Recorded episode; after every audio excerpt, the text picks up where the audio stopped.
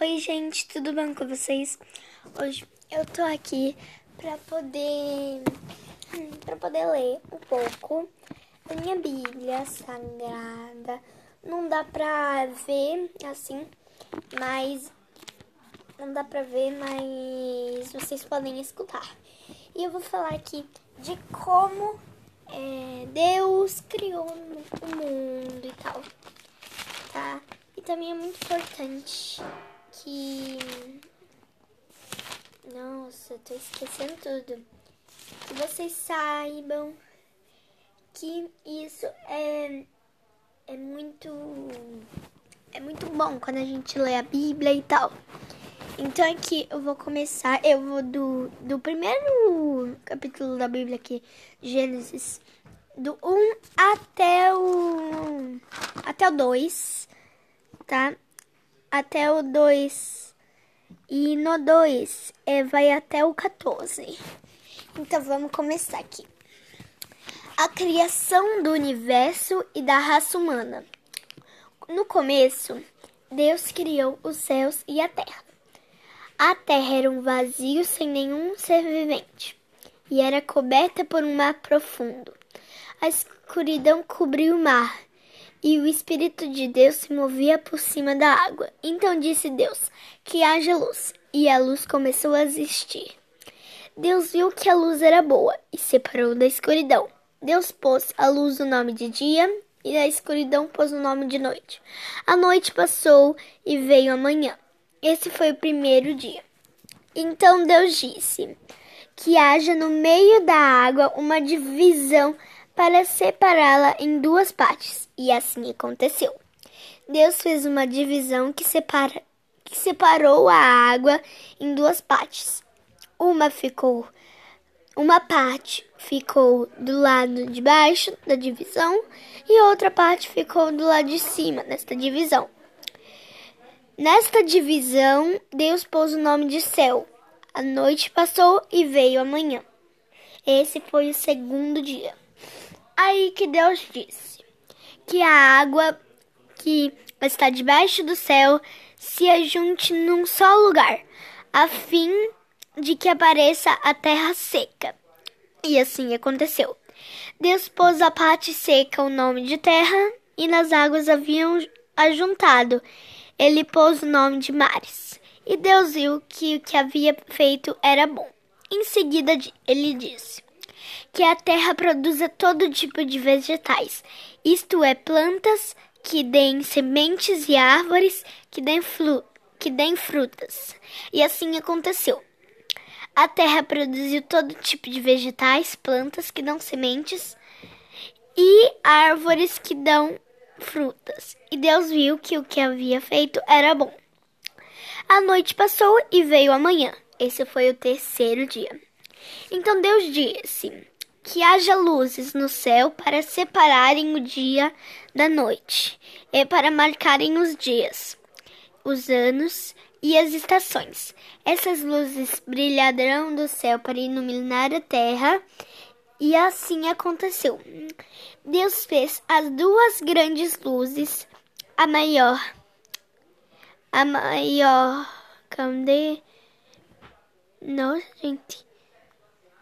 Deus fez as duas grandes luzes, a maior para governar o dia e a menor para governar a noite.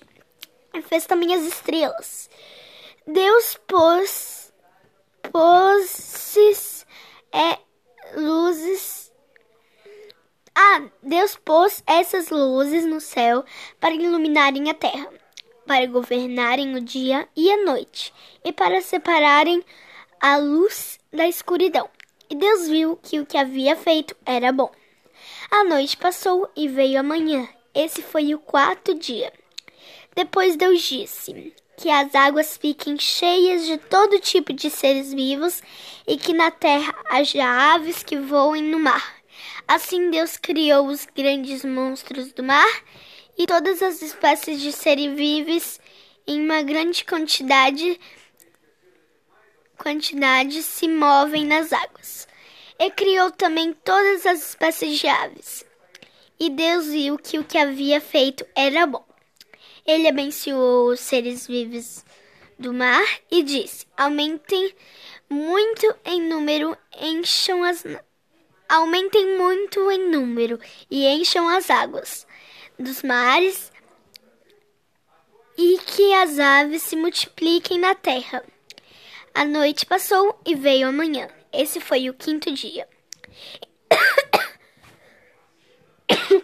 Então Deus disse que a terra produza todo tipo de animais domésticos, selvagens e os que se arrastam pelo chão, cada um de acordo com sua espécie. E assim aconteceu. Deus fez os animais, cada um de acordo com a sua espécie. Os animais domésticos, os selvagens e os que se arrastam pelo chão. E Deus viu que o que havia feito era bom. Aí que ele disse: Agora vamos fazer os seres humanos, que serão como nós, que se parecerão conosco. Eles terão poder sobre os peixes, sobre as aves, sobre os animais domésticos e selvagens, e sobre os animais que se arrastam pelo chão. Assim Deus criou os seres humanos, e ele criou parecidos com Deus, e eles os criou o homem e uma mulher.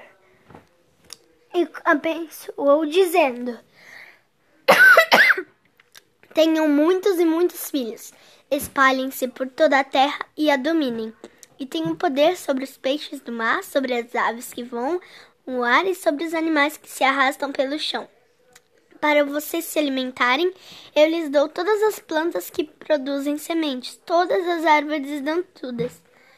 Mas para todos os animais selvagens, para as aves e para os animais que se arrastam pelo chão, dou capim e verduras como alimento. E isso aconteceu. E Deus viu que tudo que havia feito era muito bom. A noite passou e veio a manhã. Esse foi o, sete, o sexto dia. As dois, tá? Agora eu tô no segundo capítulo. Assim terminou a criação do céu e da terra e de tudo o que há neles. No sétimo dia, Deus acabou de fazer todas as coisas e descansou de todo o trabalho que havia feito. Então abençoou o sétimo dia e o separou e o separou como um dia sagrado, pois esse dia ele acabou de fazer todas as coisas e descansou. E foi assim que o céu e a terra foram criados. O jardim do Éden, agora o jardim do Éden. Quando o Senhor Deus fez o céu e a terra, não haviam brotado nem capim nem plantas, pois o Senhor ainda não tinha mandado chuvas e não havia ninguém para cultivar a terra. Mas da terra saiu uma corrente de água que regava o chão. Então, do pó da terra, o Senhor formou o ser humano. O Senhor soprou o nariz dele uma respiração de vida, e assim ele se tornou um ele se tornou um ser vivo. Depois o Senhor Deus plantou um jardim na região do Éden, no leste, e ali pôs o ser humano que ele havia formado. O Senhor fez com que ali crescerem árvores, árvores lindas de todos os tipos, que davam frutas de, boas de se comer. No meio do jardim ficava a árvore que dá vida e também a árvore que dá conhecimento do bem e do mal. No Éden nascia um rio que regava o jardim e que saindo dali se dividia, formando quatro rios.